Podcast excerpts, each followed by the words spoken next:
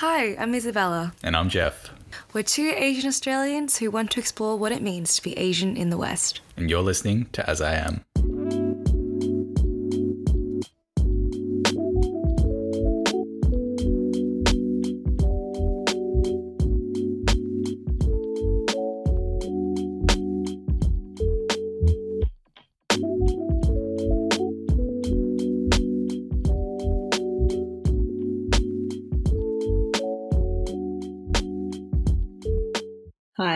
I'm I am Indonesian of Chinese descent and Italian. Being mixed race can be confusing. I've grown up experiencing some white privilege, and on the other hand, I've experienced certain prejudices and stereotypes of also being Asian. I do have the best of both worlds, though, in the sense that I have access to two amazing cultures, and of course, some great food.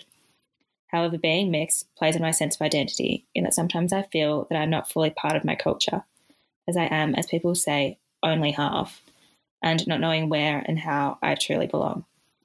At times, it can feel like I'm the odd one out, whether it is because of my looks or because I'm not Asian enough or not white enough.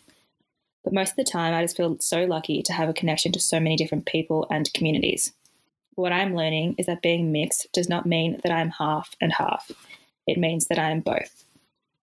Hi, my name is Joshua Sim, and I am a Singaporean born Peranakan Chinese and Goan Indian. To me, being mixed race is both a curse and a blessing. A curse in the sense that you never truly find yourself belonging to a certain group, identity, culture, or ethnicity or race. But also a blessing on the other hand because of our inability to attach ourselves to a certain identity or belong to one it gives us the capacity or capability, uh, I guess, to create our own new sense of identity, our own new culture by taking elements or not taking elements of our cultures and creating one cohesive identity instead. And I think that this ability to form new understandings of identity, of culture, of behavior, and of normality is what pushes cultures forward. Hey there, my name's Joy, and put simply, I'm half Asian, half white. To be a bit more specific, I'm a mix of Malaysian Chinese, Hungarian, and British. I remember when I expressed interest to be involved in this, I actually spent quite a bit of time wondering whether I even should, um, which I actually think came from a place of guilt, something I've been feeling particularly lately um, about thinking that I'm a person of colour when my own lived experience has benefited immensely from my whiteness.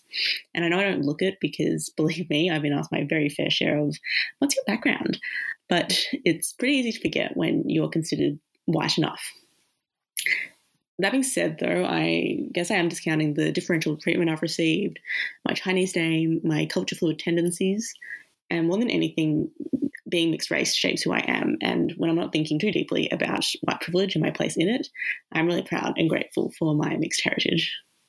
Hi, my name is Sky, and I'm half Chinese and half Croatian, but born and raised in Australia. Being mixed race means a few things to me some positives, but also some hardships. So, firstly, the positives I get the best of both worlds. My life is enriched by having exposure and understanding of two plus cultures. Another thing is the food, obviously, and then also the fact that I can relate to and connect with so many different types of people.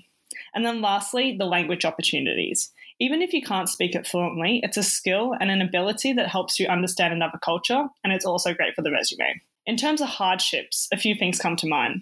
The first is identity crisis. So, who am I and how do I view my cultural and ethnic identity in relation to others? The second is belonging. So, where do I belong? And the fact that by being mixed race, I will never be fully accepted into Western communities and also never be fully accepted into Asian ones as well. White privilege is another tricky one for me, as being mixed race, I understand and I experience both sides of the spectrum. And then lastly, which is probably the hardest for me personally, is balancing both cultures. I've grown up within a society that values individualism. However, I've also grown up to possess Chinese values, of which sometimes dictate what I do in life and what decisions I've made thus far. It's a frustrating internal tug of war that I struggle with on a daily basis, and it's exhausting. Because in the end, I feel like I will either have to live with the guilt of knowing that my family are not happy with the personal decisions I make in my life, or the alternative, that I live with the regret of not living the life I want for myself. Hi, I'm Tim, and I describe myself as Korean Australian, with my Korean heritage coming from my mum's side and my Anglo Australian heritage coming from my dad's side. Being mixed race means having two different cultural backgrounds, both of which I don't completely fit into because of the way I look. Even though I identify as an Australian because I was born here, I find that I'm frequently pigeonholed as just Asian by white Australians. Similarly, I went to Korea last year and many Koreans didn't recognize that I had Korean heritage, even when I was with my mum. Although this used to affect me when I was younger, I now have a stronger sense of my own cultural identity and I'm proud of my diversity. I love the opportunity that my background has given me to explore and learn from two very different cultures, which I think gives me a unique perspective and has ultimately had a huge impact on me becoming the person who I am today. I'm Chinese Australian and being mixed race is a huge source of pride and as much as i can I, I want to embrace both sides of my culture. But with two somewhat conflicting cultural backgrounds i find myself experiencing a lot of guilt. And it's probably mostly guilt around the fact that i'm able to pick and choose the aspects i like about each culture. And i think a lot of this guilt also stems from a really strange family dynamic too. I'll often wake up to long texts from my Chinese mother saying she feels hurt and isolated in her own family. You know, she wants to renounce her Australian citizenship or she wants to return home to China. And it's hard to show my mum that I love being Chinese and I wish I could adopt Chinese culture and values more easily. But I've grown up in Australia my whole life and there's some things that I can't de Australian myself from. I am mixed race. My mum is Filipino and my father is Australian. To me, I think that being mixed race means having one foot in both camps to some extent. But as I've grown older, I think I've really tried to embrace my heritage and discover what it means for me. As my grandfather is getting older, I find he speaks less and less English. And as my mother never taught us our regional dialect, I struggle to communicate with him. I've actually started watching a lot of YouTube videos by Filipinos and trying to learn some of our dialect just to connect to him a little bit more. I think for me, being able to grapple with the mix of my mixed race is all about piecing together these elements of my family, of their legacy, and how I want that to fit into my own identity. Like, I think about everything that my grandpa has done, and it makes me want to explore my Filipino side and understand more about his culture so that I can feel closer to him, as well as my mother and my extended family. So, what you just heard are the wonderful submissions that some of our listeners sent through, detailing their mix as well as what being mixed race means to them. And Jeff and I are actually super excited to sit down today with two of our friends, Jess and Will, to actually unpack this experience. Thank you so much, you guys, for coming today. How are you both? Yeah, well, thanks, Isabella. I'm Barry how. Thank you very much. Shesha. Let's dive right in. Will and Jess, tell us the worst guess someone has made at your mix. Jess, let's start with you. Yeah. So I love that question when people ask, like, what are you? Like, you're some sort of zoo animal It's a rather than human being. But um, to answer that question, when I was like traveling in Morocco with my partner, uh, a lot of people assumed I was Moroccan. So I received a lot of um, disapproving sort of comments and reactions from people because there were expectations of what a Moroccan woman should re- um, behave and look like and react. So I think that was probably the worst um, guess someone's ever made. What about you, Will? Yeah, I um, I don't know. I get Greek a lot. I get Greek a lot. Really? Um, but Is it 'cause you yeah, were Peter yeah. the whole time? Shout out to Peter. it could be. Shout out to Peter. But I think also because of the long last name starting with a P. Yeah. So yeah, people just think you know it's it's like a Papadopoulos or something. I, I don't know. They see the P, they see the length, and they're like Greek. Um, but yeah, it turns out that Jeff actually thought you know after knowing me for how long have we known each other, Jeff? Uh, we we played cricket together in 2009, and that was the first time we ever met. Good year, great, great, great cricket, great cricket season. Wait, did you go to 2009. school together? Yeah, in like 2000. But he, yeah, yeah, but then he left because he's a So yeah, 10, 10 plus years, and, and Jeff thought that I was half Indian this whole time. Literally until about a, a month ago when I asked yeah, Isabella. that's a that's a puzzler. I don't know, but there, there you go. I mean, yeah, mixes can be hard to uh, I apologize. I'm sorry. it's, completely, it's completely my fault. Well, to segue then, what is your actual mix? And for, to follow on from that, what does being mixed race mean to you? I'll handle that to you first, Will. Yeah, sure. Um, So my mix is um, half Anglo. My mum is from uh, Malaysia. Her family's from Malaysia, but they're of Chinese ethnicity. I actually really enjoy the experience of being mixed race. I think it gives you kind of like the best of both worlds, if, if I can say it like that. Yeah. I um, yeah, I, I mean it's it's almost like you get to be uh, Asian when it suits you and white when it suits you, which is not great. It's Mm. not like I don't want to take adv- it's not something that I take Yeah. advantage of, but um, yeah, it, it's uh, yeah, it's it's nice in that way, but it's also um, I guess negative in a way as well in that you don't fully fit in with either um, race, I guess, or, or side. Um, I don't know, Jess, do you do you feel the same way? Yeah, I definitely feel like you exist in kind of this weird space where um, your cultural experience and identity is really based on your physical looks. And so, in some ways, you can get away with, um, you know, some days of I can play up the Chinese side if I, you know, say a few phrases in Cantonese and Mandarin or show a picture of my mother, but at the same time, my whiteness um, and my likeness to sort of the mainstream Australia um, gives me a lot of privilege as well. So it's this weird Yeah. space where you're you're only because you're half, you can people only expect you to identify with half of the cultural identity. Um, but yeah, it is a weird experience where your cultural identity is really tied to your physical look. Mm, No, that's really interesting. So, you guys have just heard the recordings from all our beautiful fans who uh, took the time to send those in. And one of the key themes that we identified was that dichotomy between, and you two have both talked to it already, is that privilege, but also that prejudice, and sort of being able to benefit from white privilege whilst also simultaneously being othered because technically um, you're half and half and you know you were saying jess it's very much based on your looks so how do you mm. how do you sort of go about navigating that space? How does it make you feel? Like do you think about it often?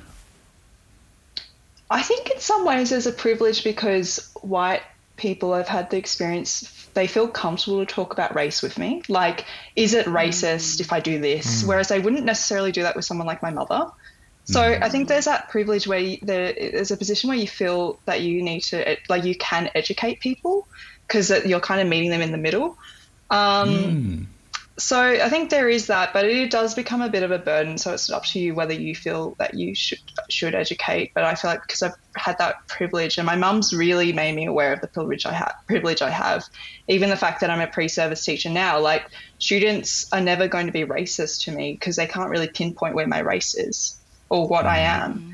Whereas like my mum deals with racism working in a school, and it's just so small things as well. Like I think it's in terms of my experience of being othered, it's so different to the experience my mum has of being um, racially abused here. So I think it is kind of reconciling the two. But it really depends on the context. Like in China, I really loved being, I really like being mixed race. There's terms for it. Like I say, I'm, I'm a Wang Hui, I'm mixed blood, and people know what that means. Whereas in Australia, I think it's new and it's still, we're still learning a bit about it. Mm. What I find, just to touch on that point, what I find really fascinating about, I guess, what I've seen how about how Asians in Asia perceive mixed race people Yeah. is that it's seen as like, wow, like Yeah. that is it's almost like something to be bewildered about, or at least it's something that they take uh, they kind of regard in high esteem. Yeah. Like I know especially um, in Vietnam, you know, you if you see people who are like oh, like mixed French or like whatever. There's like some French blood in them because of, you know, years of colonialism and whatnot. That's seen as something that's a good thing because Yeah. it's almost as if, wow, you've got some European in you. Yeah. And like this love and this kind of idea that that is better or at least Yeah. it elevates you to, like, I guess, your social standing in Asia, which is quite fascinating. Because that is definitely not the case in Australia, and I don't think that's something you guys would feel here, would you?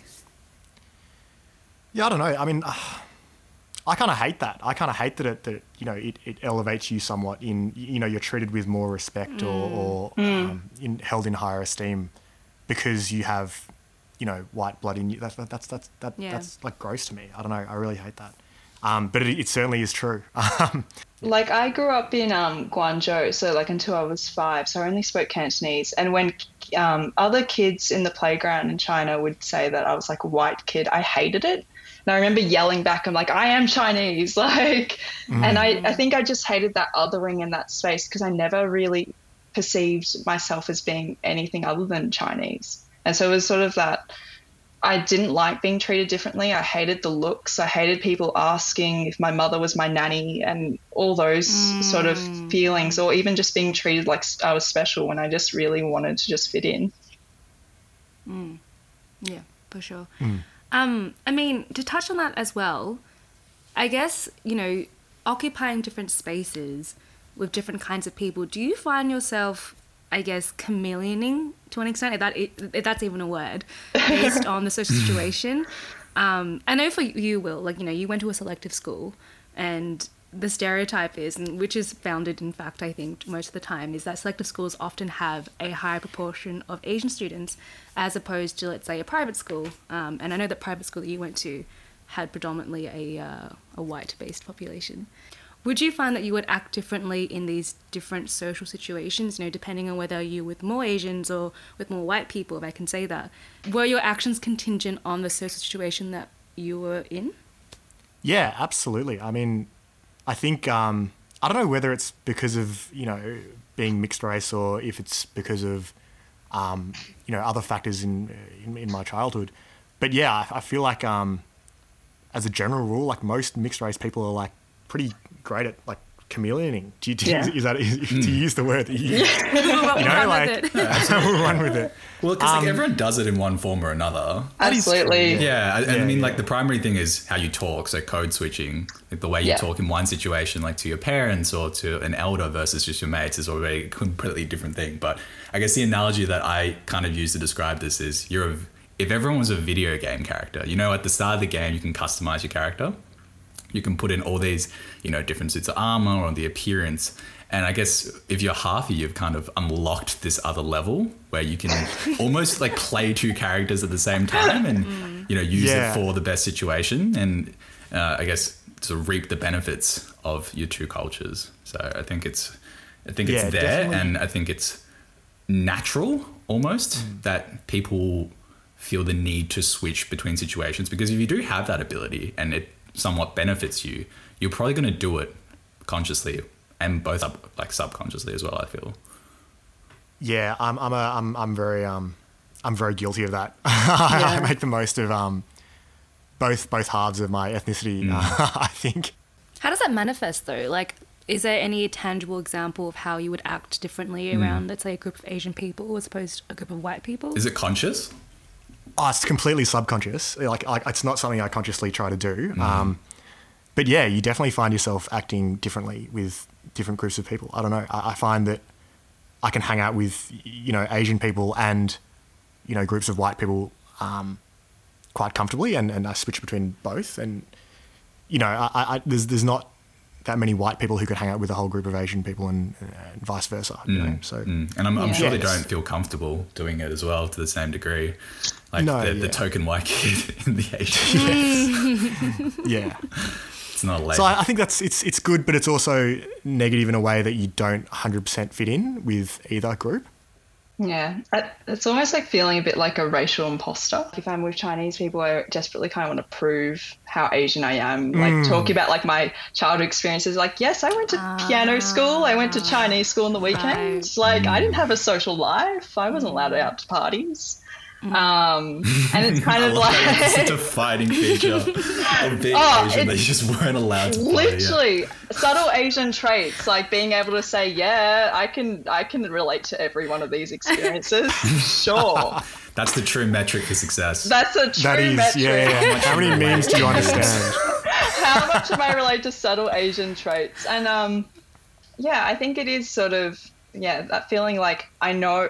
For me, it's a bit more. Con- I'm a bit more conscious of doing that. Like when I am trying to fit in, I, I understand like what tone, what how am I speaking? Am I using a different slang? It's that assimilating kind of process that we all do to some mm. that code switching. yeah. Mm, um, yeah.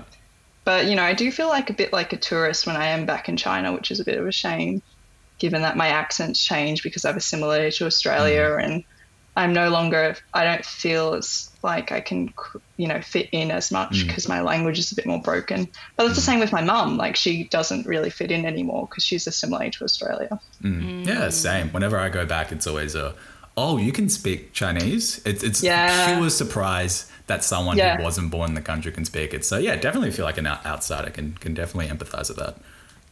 So, so Jeff, I'm interested. Like, ha, ha, like for Jess, I guess it's because of you know your appearance is it doesn't look like fully like Chinese. But Jeff, how do you think you? How do they identify you like so quickly as a as someone they don't expect to be able to speak Chinese? I think it's I think it's a couple things. I think to some extent it is a visual. Of, I probably don't dress like someone Mm. You that's don't. my age back there, and Yeah. it's an instant telltale. Oh, he's probably like a foreigner. He's come from someplace else. But this feeds in well to the next question I had, and I guess this was a question for you, Jess. Mm. Up to the age of five, you said you were in China, Mm. and obviously through that period, you lived within the culture. You did Yeah. the same things that other Chinese kids did, and Yeah. uh, and but versus me who was born here for five years but technically i am completely chinese Hmm. and so the question kind of comes into which one of us is more chinese is it appearance based or is it behavior and culture based because i think That's interesting. i would love to think of it as that you were Yeah. technically more chinese than i was Yeah. and I, I wish the world could kind of look at it that way. But Yeah. I think appearance is just such a strong indicator of who you are, and that's the that's the barrier that people can't get past. Yeah. And I, like that's I've had thoughts about it like when I was in primary school because I thought maybe I'd fit in a bit more when I arrived in Australia because you know I didn't really fit in physically in China. So when I came here and people were already looking at me as like something different, as someone different or something different for their matter, it was a bit surprising. But yeah, I I definitely think of myself as really growing up with Chinese values and really East. Like my mum didn't assimilate to Australia because she wanted me to speak Cantonese and Mandarin, and I I think it is it is something that I have to recognize that is a privilege at the same time with my whiteness to like fit and not have to be, you know, that sort of um, to fit into certain spaces that my mum hasn't been able to crack into. It's the same with Will. Like I don't, I do really enjoy being mixed race because I do have that experience where I can, you know, connect with my Spanish heritage as well. But in terms of like my Chinese heritage, I've grown up speaking Cantonese and Mandarin, and I wish in some ways people don't question that just because I physically don't mm. resemble being mm. Chinese, and that my experience isn't being half. Like it's not a matter of just being mixed race where you can only experience a culture on half. I felt like I've fully immersed myself in Chinese, my Chinese ethnicity, whether it be like culturally and like learning poetry and experiencing Oh, it. It shouldn't just be poetry. my. Oh, did you ever do Li Bai? Oh uh, man, anyway. that's oh I can't. No, no, go on. Sorry, I cut you off. I just it just triggered something in me. I was like, oh. Yeah, like I think my mum is so proud because she compares herself uh, to myself and my sister to other ABCs, like Australian born Chinese. And she always like tells people that like, you know, you're way more Chinese than them. And it's you are. and and I, I definitely am like you know i think it's just that my values my language it's just a shame that's not people question it because of how i physically look um, and like i said like just because i'm half doesn't mean i can only experience a background or culture in only half the way. Do you find that this doubt that I guess people have in terms of questioning who you are comes from Asian people, like I guess people of Chinese descent, like more broadly, or is it main, or is it kind of white people, kind of bringing this seed of doubt whenever they ask this question? Um, so I think in China there's an understanding of mixed race kids, and there's a lot of us, like in Xinjiang and other places. So they don't really question as much. Like when you say that you're half Chinese and that you're a Wang Yi, a mixed blood kid, they understand that and they accept that. They're like, you can fully understand our culture. Um, so there's a bit more of a, an assimilating process there. But it's mainly in Australia where you're sort of the exception, like, oh, racist rhetoric doesn't apply to you because you're only half, like, mm. or that you can only mm. experience it because you're half. Like, Yeah. I think they just I think it's mainly because they want to like especially friends or like in high school or people I was surrounding myself in they wanted to put an identity on me and I mm. didn't look like everyone else so they couldn't pigeonhole me in that way.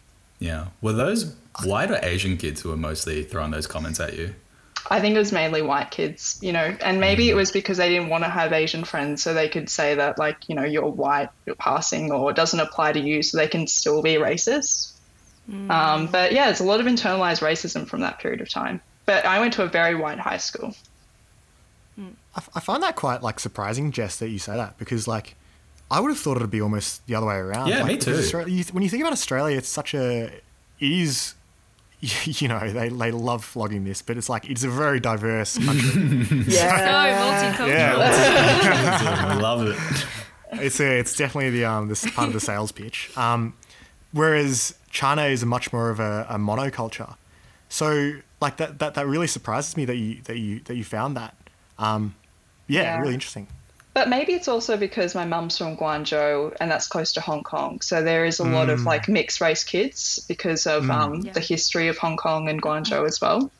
So I think it also just depends where you are. But like it, like Australia as well, like our experiences have been completely different because of our high schools. Like I went to a predominantly white high school where there really wasn't a lot of other Asian kids, let alone half Asian kids as well.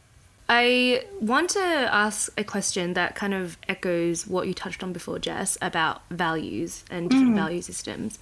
And, you know, we often talk about these different kind of values that exist between the East and the West. You know, for example, filial piety is huge in the East, where, you know, respect for elders is paramount, for example. And that doesn't really have the same kind of, I mean, that same respect isn't really adhered to in the West. Do you think, I mean, for both of you, um, do you find yourself aligning to a certain culture? And by extension, is this something that you would want to impart onto your kids, you know? Like, I guess the Asian part of your identity. I think growing up it's already hard enough, but when you add like whether racial identity makes it a little bit harder and complicated, and so it's that sort of tug of war of an identity crisis growing up. But I don't. I think both my parents aren't really that stereotypical reflection of their value systems. Like they're pretty open to the fact that they're married outside their culture shows that they're quite open. Um, but they focus more about the values that they both had. So both my parents um, are very much uh, the first generation um, Australians. So they were both racially, they both had some sort of um, experienced racism. My dad came as only speaking Spanish, and it was a very white Australia. My mum only spoke Chinese. So I think it was that sort of strong understanding of um, connection to family and responsibility to succeed so you can give back to your family. And I think, yeah, they both have made us, uh, my sister and I, aware of the privilege we've ex- uh, had in sort of existing speaking English here.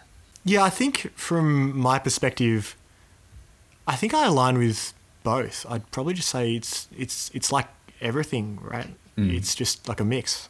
I'm gonna put you on the spot. I wouldn't. I'm gonna put you on the spot. If you had to choose one, which one would it be? Uh, I think probably more aligned to the West, I guess. Um, just because, uh, you know, in addition to my parents, um, it was where I grew up, I guess. Growing up in Australia um, has a, you know, big influence on my value system. Um, but certainly, you know, there are some things that, that you know, you look at and, and you, it, it, it gives, gives you the ability to, I guess, uh, have another perspective on, on certain values and, and you, you, it makes you question them. So you, you take a look at something and you think, why do we do this the way we do it? Um, I think dealing with coronavirus, that's probably like a really good, um, interesting uh, uh, uh, case study, I guess. Um, the way a lot of uh, Eastern countries deal with coronavirus against um, compared to, to what's happening in the West, it's uh, it's fascinating. Yeah, Well, that's like, a you know, collective this- over the individual, isn't it? It's, uh, Correct. Yeah. Correct.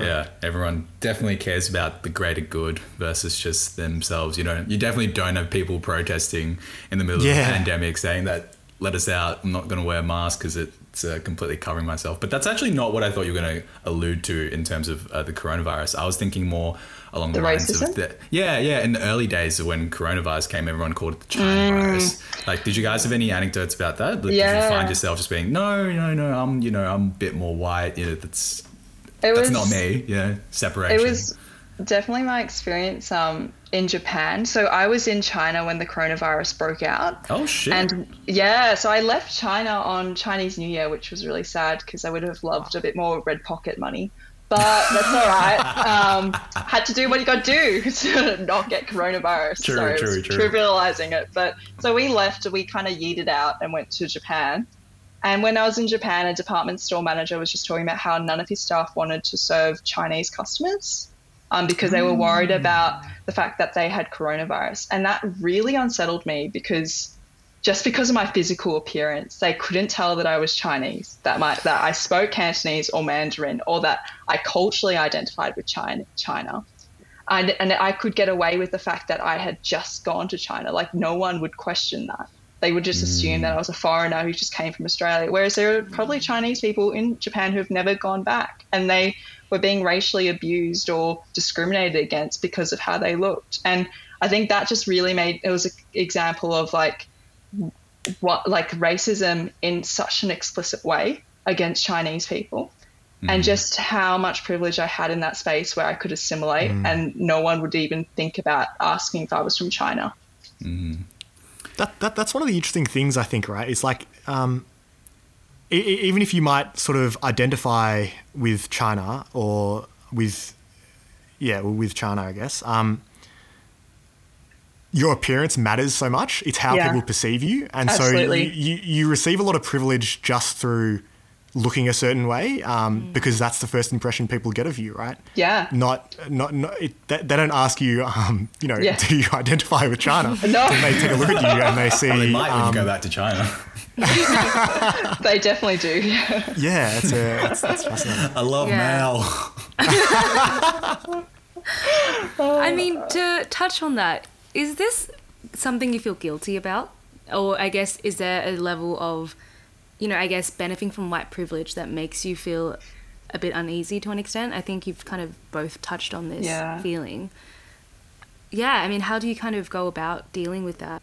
I thought I actually responded with anger. Like I was so angry that because of my appearance, people treated me differently. Or it's the mm. same with that you touched on before, Will, about sort of that unease because you're half white that people treat you differently, or that they see you in a higher position. That like you know it's kind of cute that I'm half Chinese and half uh, you know Spanish. That's that's exotic and nice, but in a good way. So I responded to that experience being really angry and like talking to my mum about it, how angry I was, and on behalf of like her. And if she was in that position, I'd hate to see her being, you know, like having to deal with racism. And yeah, so I think it's just, it shines a light on how much progress we still have to do, mm. to make in this space. Mm. Mm. And that, that rhetoric of like, oh, you know, like halfy babies are like the cutest. Oh my god, why is everyone know? interested in what my baby's gonna look like? Like, Yeah. It's everyone's business what your babies are going to look like, isn't it? That's actually so true. I hadn't actually it's thought so about that. true. Yeah, Everyone looks at Tom and me and they're like, oh, what's your baby gonna look like? Stop. It's such a thing, yeah. I feel like that's like across the board actually with so many different like ethnicities, especially you know b- black people as well, right? Like a oh. black and an Asian baby is like ooh, like mm. you know what I mean? Mm. Like that's so problematic. Oh my god, I've had people tell me, please get with a black person, your kid is going to be so hot. And I was like, Ex- oh, oh just That's stop. Please stop. Mm. Oh, Yeah, that's not great. yeah. Oh, okay. Just to just to pivot a bit from that, I guess you were saying, Jess, that there's still a lot of work to do, and I think it's a pretty safe assumption to say that when our generation has kids, the proportion of a mixed race people is going to increase a lot because that obviously with a lot of immigration that's occurred and you know a lot of metropolitan cities being uh, pretty multicultural. Do you think these issues will persist, or is there going to be, because there is a larger proportion of mixed race kids, there is going to be a stronger dialogue uh, about these issues? Hmm, I don't, it's interesting because like in Japan, like they have a, f- a lot of halfies, but they're hmm. not really, they don't really assimilate in. Like it's still a very much a homogenous culture and by and hmm. large. Hmm. So I think it'd be interesting just to see how Australia's racial identity changes and whether we embrace this new globalized society. It's interesting when they talk about like what the future of humanity is going to look like. They always put a picture of a halfie on there. Like, thanks for telling me I don't exist in the future. Like, I'm here now. Like, what do you expect from me? Um, so I think it depends. I think we need more media representation. We need, Yeah. like, our our systems are still very white. So ho- I'm hopeful that things mm. will mm. change. Yeah. no, mm. it's But I do like that the world is becoming a bit more woke because I'm really getting a lot less questions about what are you. It's more like where are your parents from, which is really a nice improvement, you know. Subtle. yeah. Just just figure out how to phrase that question. You know, like that's all we ask. You know, just, just, just try and try and do a little bit better with phrasing that question. And If you're thinking of starting the sen- the question with what, maybe ask like, "What is your favorite color?" instead of "What are you?" Or I, yeah, I think this- I think it falls into two sides. I think number one, people are really afraid to offend, um, which I don't think is necessarily the best thing. I, just a bit of advice: if you're not sure how to ask, then ask how to ask. I think a lot of the time it's just the way that it's asked. It's this uh, what it's it's quite a, it's quite aggressive and um, I, I, I don't mind if people want to know, and I think people shouldn't be scared to ask if they're genuinely curious. I think a lot of the time it's just the manner in which it's asked, and uh, I guess the lack of thought sometimes, and uh, in how they're sort of presenting themselves in that question. Uh, But yeah, I think it's I think it's completely okay to ask. and or, or I think the other the other factor there is like how long have they like known you? Have they just met you? And like the second True. question out of their mouth is like, oh, what are you? You know, you're like, oh, That's the worst. I know. Yeah, It's, yeah. Uh, no, I got that all the time, especially when I was uh, traveling in Central America. Like you go to a hostel, and it's very common practice. The first thing you ask someone is, you know, where where you from? Because this is a you want to know what country they are. Is there any sort of mutual talking points that we can we can collaborate on? But Yeah, the, the worst thing is when I say I'm from Australia. Like I have a thick, pretty bogan accent that I'm not in love with the this, the follow up question is always the the fucking fabled where are you really from and that that always gets me a little bit and someone actually told me one time that no you're not Australian you're Chinese and I was going to fight with it oh but my God. that's a story that's a story for another time and yeah don't don't ask that folks Um, Will, I'm just curious. Like, do you feel com- like how do you introduce yourself? Do you use mixed race, or do you say I'm a halfie? Like, or do you just say that you're biracial? How, what's the politically correct way, or a way that you feel comfortable? You know what? Like to be honest, I don't even know. I, I think I, I'm, I'm hmm. s- I'm so used to people putting labels on me that I don't I don't really know what I'm comfortable or not comfortable with. I think m- most things are I'm pretty fine with. I would love to propose a thought experiment, and I don't know if this gives you a little insight into what I was like as a child, but this is obviously not ethical, and please, please, no one try this. What would happen if you had one person from every nationality from across the world, and somehow through several centuries, I would imagine, uh, there was a, a bit of, uh, I guess, internationality mingling. And by the end of that entire process, you had an individual who was had blood from every single country from across the world. What would they look like? I think like I think that like Nat Geo have done like a have actually done something like this. It's really weird. I mean, this is a weird like. I mean, you could. right? But I, like, I mean, you could, right? yeah, I mean, it's totally like unethical, right? Like Oh, yeah, for obviously, sure, but it's um, fucked. yeah, but yeah, you do end up with some face that looks like Jess's or mine, I guess, right? But like Yeah, it's- academics and scientists have like, I think they've proven that like uh, race isn't really, it doesn't really exist in a biological or genetic sense. Like, um, mm. you know, that evidence of like blood and like what it exists in racial groups, um, and you know that variation between racial groups isn't so much there. It's more defined in my understandings as like a social construct, mm. or like you know the mm. idea of like race blood and like putting all the blood together is very much or that cultural authenticity in blood. I don't know, it's very much socially constructed. So yeah, I mean it'll be interesting to see what it um, you know, if you mix a few people who look a bit differently together. but I think, you know, I mean I would like to know how they would identify with themselves and their identity in That would end, be a their very biracial, biracial confusing- identity. Upbringing, very confusing upbringing. Yeah. I guess it's like um, it's like that question of nature versus nurture, right? Like how much of you know, quote unquote, race is like something that is um, genetic or like part of your DNA, mm. versus how much of it is totally like just a social mm. a social construct, I mm. guess, yeah, or, or part of your upbringing or, or how you were raised. Um, yeah, really interesting. Just to pivot slightly, Jeff and I had a conversation recently about how often in Asian families there's this expectation, this desire for you to eventually end up and, you know, be with someone who is of your own kind. And I think a lot of that stems from this idea of preserving, you know, your family cultures and traditions. And we've talked about this notion of, you know, as you know, Australia is becoming more multicultural and there's like more mixed race relationships, is there this possibility of your ethnicity being diluted, you know, through your children and then your grandchildren and consequently after that? Do you guys think that this is something that you have thought about and I guess how you would kind of like what kind of teachings would you impart onto your children? You know, would you want to retain, let's say for you, Jess, for example, your Chinese ethnicity, your Chinese traditions, the language, and same as you will, you know, is this like Lunar New Year? Is that something that you would want to continue within your family? Because obviously that is a huge part of your identity, for example. And I guess fears about that getting diluted at some point, and I guess how the mixed race experience feeds into that. We come from a background where perhaps not as much um, emphasis is put on that as potentially your family, Isabella, or your family, Jeff. Mm. Purely from a perspective of, you know, my mum has taken the plunge and uh, and my dad have both taken the plunge to um, marry outside of their um, cultural background, right? And so there is, like, you know, by, by, by nature, there's less emphasis on that, I, I, I expect, than, than you um, or, or Jeff would, would probably face within your families.